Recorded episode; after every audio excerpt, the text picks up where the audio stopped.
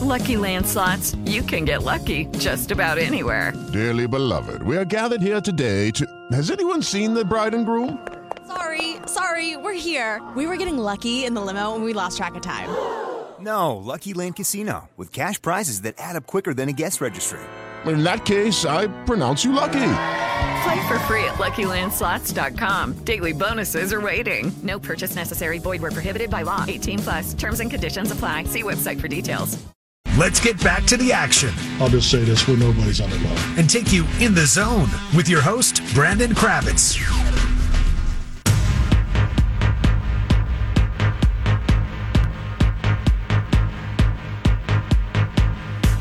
Welcome back to the show in the zone here on FM 96.9 The Game, iHeartRadio. Time now for our in the zone player of the night. And this five tool player made our nomination really easy today.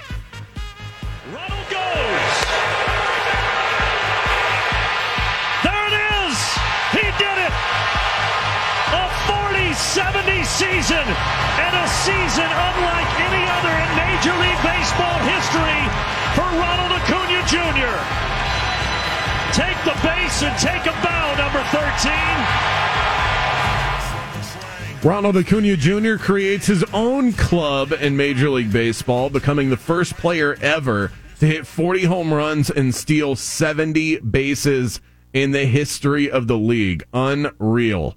Uh, really should have taken this guy with the number one pick in our Zone Heads Fantasy Baseball League. You live and you learn. Congrats to Ronald Acuna Jr., uh, our in the zone player of the night, presented by Better Edge. Sign up today using the promo code BeatBrandon. Earn $20 upon your first arrival at betteredge.com.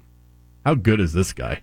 I mean, he is just, he's unreal. Talking about a Swiss Army knife. And he never slows down. Jack of all trades, quite literally. Yeah, th- this baseball has seen some of the greatest players and like c- characteristics of guys. Ronald Acuna doing what he's doing, Shohei Ohtani doing what he's doing. We have some of the best players in baseball right now, the most unique players that maybe we've had. Yeah, he is uh, he is special, and we'll see him all throughout the postseason as well. This Braves team's pretty damn good.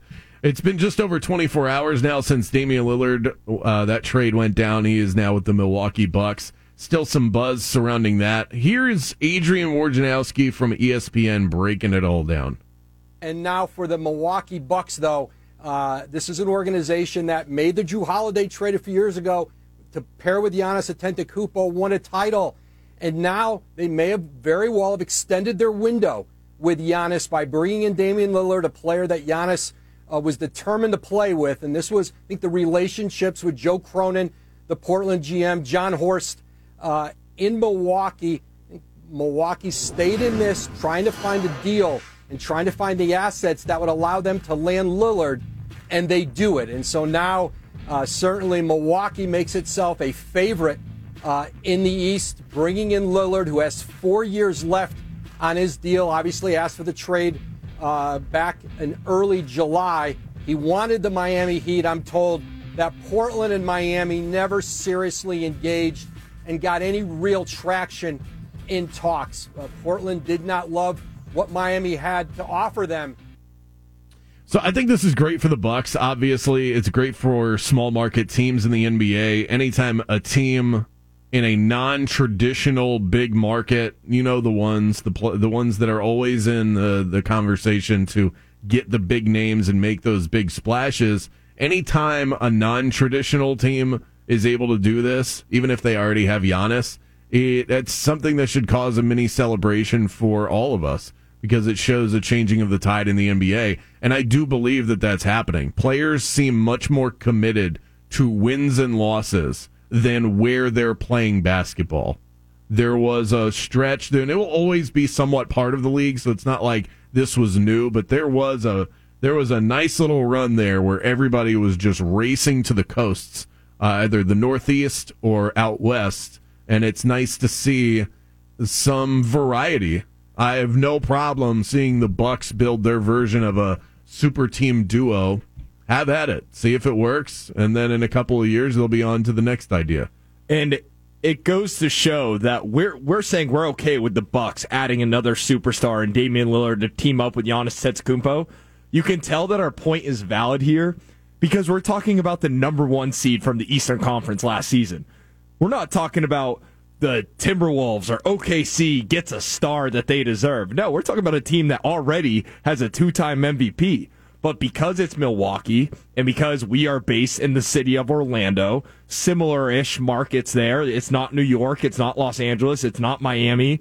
So it gives hope for these, uh, you know, these not small town teams, but it's not the major cities. It's yeah, a- they're not small towns, but they're small towns compared Right. to the cities that typically get these players. So it's all relative. Milwaukee's a huge city, Right. But Milwaukee's not New York City, Right. Milwaukee's not L.A. and and so I, I think that it's all relative.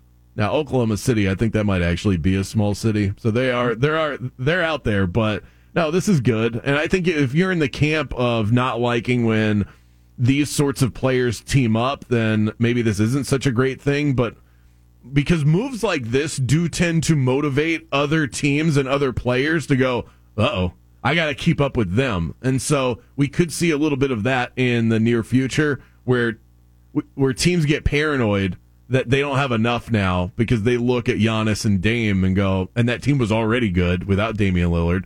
You add him to the mix, and they didn't lose that much. They lost a couple of role pieces and Jrue Holiday, who gets replaced by a better overall player. Not a better defender, but a better overall player that's going to make. uh, the- He provides a better upside to the Milwaukee Bucks. I think that's that sort of Yeah. goes without saying. It's it's a right. It's different abilities. You're never going to get the defense with Dame that you were getting with Jrue Holiday. But Jrue Holiday could very rarely scratch the surface of what Damian Lillard provides on the offensive end.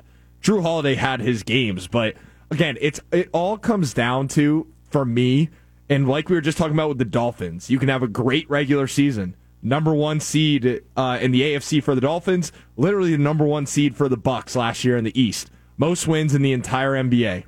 Bounced in the first round to the Miami Heat, who are a game away from not making the playoffs, not getting one of those eight seeds in, who would eventually go on to be the Eastern Conference champions. But that game came down. Giannis was banged up. He had to miss games. Khris Middleton was never able to come back right. You have those two things, and your leading scorer, you have to rely on Jrue Holiday and Grayson Allen and Brook Lopez's offensive offensive ability to get the job done and beat a team like the Heat.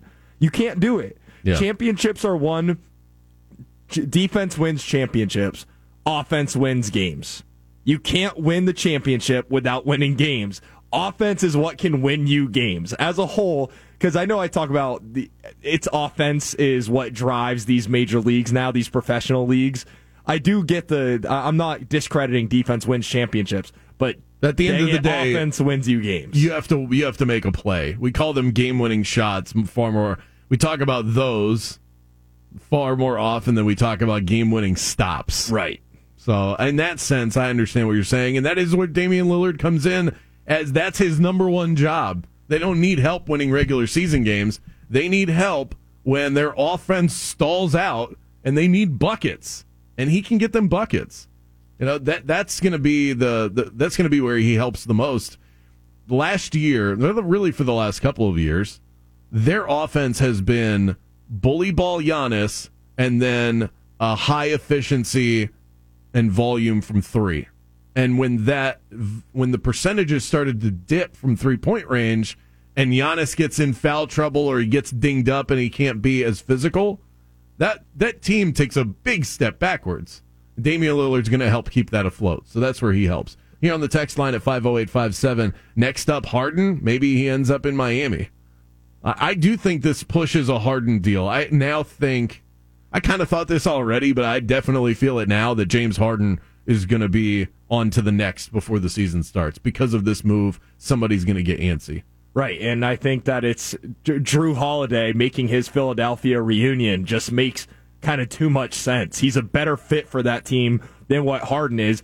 He's already been a sidekick to the most dominant player that we have seen since Shaq and Giannis. Joel Embiid is number two on that list for physically the most dominant player we have seen since Shaq. He's already played with number one. I think Jrue Holiday slides into that situation in Philly and elevates them to be a higher contender for an NBA championship. Yeah, I would agree with that. Uh, on the text line here, not Damian Lillard related, but uh, back to the Dolphins topic we had to open the show. Maybe this is a dumb question, but would you rather, and this is that person said that, not me. I don't think it's a dumb question. would you rather have the Dolphins win the Super Bowl or have one of the best offenses ever? Win the Super Bowl. That's, It's- that is that's easy. I don't think it's a dumb question because it made me think for a half second. But uh, yeah, you, the ultimate goal is to win the championship.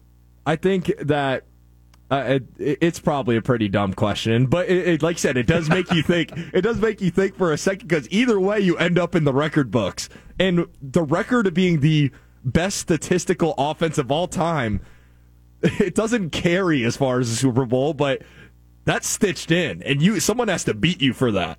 Whereas Super Bowl week, not a new one every year, but someone wins the Super Bowl every year. You don't often get to say that you are the best statistical offense to ever play the game, but it's still a Super Bowl. So I, I won't even know how to react if the Dolphins win the Super Bowl. I don't know what you're supposed to do when your team wins a championship. I've never it really experienced it. Ricky Bobby, I don't know what to do with my hands. Just for Seriously. the entire next day. That next Monday, you have to be completely mental. You, you are not allowed to type notes because you won't know what to do with your hands The uh, o- that next day. The only time that I've really, I guess, if you count 2017 for UCF, that was exhilarating, but that's not a real championship.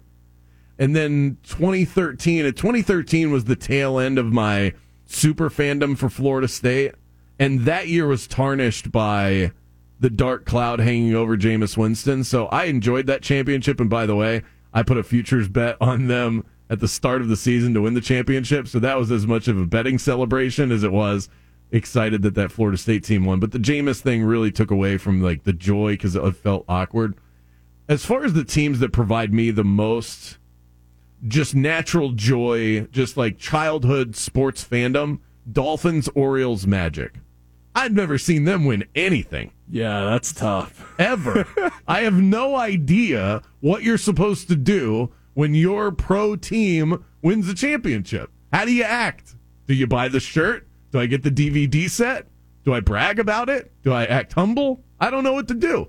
I will not know how to react. Well, luckily, Brandon, you for growing up for me, I didn't know how to act when we didn't. I was so used to the winning that when we didn't win, I didn't know what to do.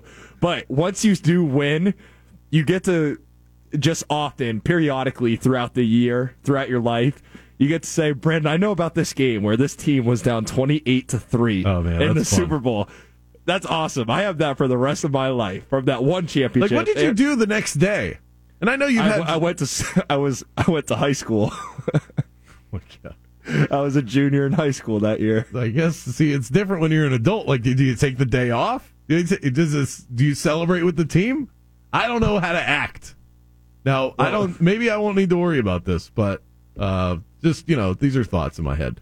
Who should we start? Who should we sit in fantasy this week? We're going to comb through all of the names. Justin Fields has been somebody that's been really tough to trust, but I'll tell you what, these guys are not t- tough to trust at all. Bear Hey guys, it is Ryan. I'm not sure if you know this about me, but I'm a bit of a fun fanatic when I can. I like to work, but I like fun too. It's a thing. And now the truth is out there. I can tell you about my favorite place to have fun Chumba Casino. They have hundreds of social casino style games to choose from, with new games released each week. You can play for free anytime, anywhere. And each day brings a new chance to collect daily bonuses. So join me in the fun. Sign up now at chumbacasino.com. No purchase necessary. Group. Void were prohibited by law. See terms and conditions. 18 plus.